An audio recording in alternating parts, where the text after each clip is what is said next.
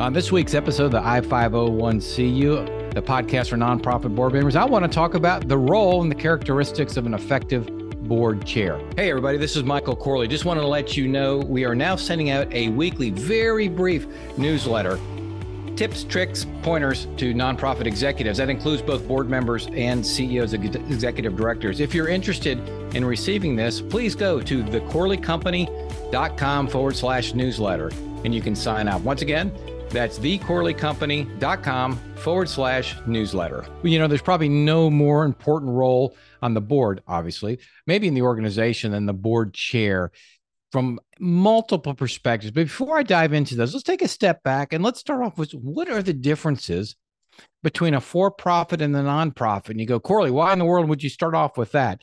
Well, so many board chairs come from the for profit sector. So many board members come from the for profit sector. So I want to highlight some of the differences because this is really going to tie into that important role and some characteristics of the board chair. Well, clearly the tax status is different. We know that, or we wouldn't have an industry of nonprofits. Nonprofits have a number of volunteers that work for them. These are non employed people, these are volunteers, and managing volunteers is really different than managing employed staff. Client selection, if you're on work for a nonprofit, you really don't pick your clients. You don't sit there and say, I'm going to choose to serve this homeless person and not that homeless person. And that is the beauty of nonprofits. In the for profit sector, we've got the ability to pick and choose our clients. That is a really big difference when you're leading the organization donors, right? In the for profit sector, we have funders, often uh, private equity or whatnot. On the nonprofit side, it's donors. And those donors are oftentimes individuals, and individuals have personalities and they have things that they want to do or don't want to do and think you should do or shouldn't do. So, as a CEO has to manage those donors. Clearly, a nonprofit is mission focused and mission related. And oftentimes I hear people say, well, my for profit has a mission. Yeah, it does but typically that's not the guiding principle. A for-profit's guiding principle is making money. Absolutely nothing wrong with that. A nonprofit's guiding principle is that mission, and that's what needs to be focused on day in and day out. And collaboration in a nonprofit sector, in order to solve something that's challenge a social challenge, really, it's rare that any one organization can do it. And it's rare that there's not some type of complexity. It transfers over into, transforms into other other nonprofits field of work, if you will. So collaboration is absolutely critical, not competition, collaboration. And that is a really different mindset versus the for profit sector. And then finally, on the nonprofit side, governance is critically important because it's for the public benefit and there are no owners. So there's really no accountability other than to the role of the board who represents the, the, the public good in ensuring that the organization is performing and honoring its mission. So when you have that as the landscape, that is the some of the differences when you come in. If you're a board chair, board member, in this case a board chair, and you come from the for-profit sector, you really need to understand those differences. And what we've learned over the years working with any number of boards is there's really four characteristics of a good board chair. And so let me talk a little bit about those. I'm to say them and then I'm to explain it. One, passion. Two, committed. Three, humble. Four, generous. So, number one, passion. And that's passion for the mission. As a board chair, if you're going to take on this responsibility, you're going to take on this time commitment, you must have a passion for the mission. It's what's going to get you out of bed every day and it's going to allow you to commit the time to doing the, the work that is necessary from a board chair's perspective and a passion for leadership because you are the leader of the board you are working with 15, 20, 30 other people responsible for managing them to help the CEO. So you really have to have a passion for for leadership in and, and lead leading an organization. So that's number one, passion. Number two, committed. You're committed to the mission, obviously that previously stated, and committed to allocating the time it's going to take week in and week out as board chair. I don't want to scare you. It's not like it's a grueling 20, 30 hours. It's it's significantly less than that. But there are times that it's going to take more time. And there are times, of course, that it will take less time. But you've got to be committed to that role and doing what it takes to excel in that role. Humble.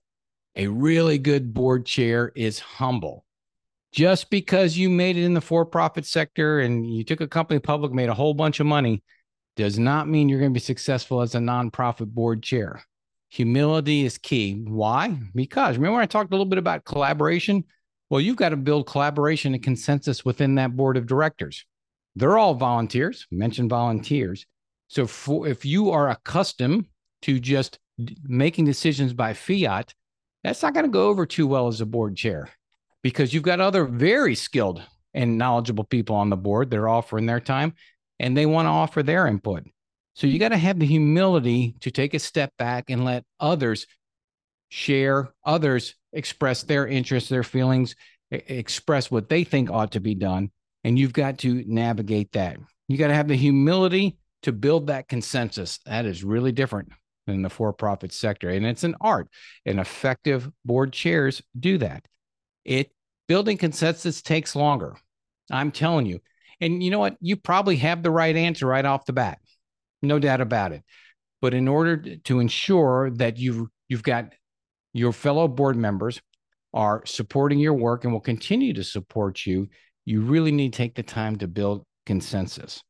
And finally, the humility to learn. Learn the role of the board chair to learn about the organization because you're not there every day. And this is just like running a business. So it'd be like you running your business when you and only showing up once a month. It really takes humility to to learn. And finally, the fourth criteria, or excuse me, fourth characteristic is being generous. Better, generous with your time and your attention. And that's often to the CEO, the executive director.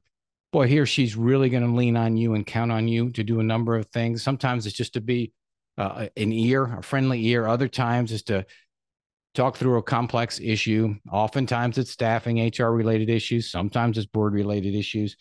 But to be generous with your time and with your knowledge and your wisdom to help support that person and to build him or her up, that CEO. So, four characteristics of an effective board chair passion, committed, humble, and generous.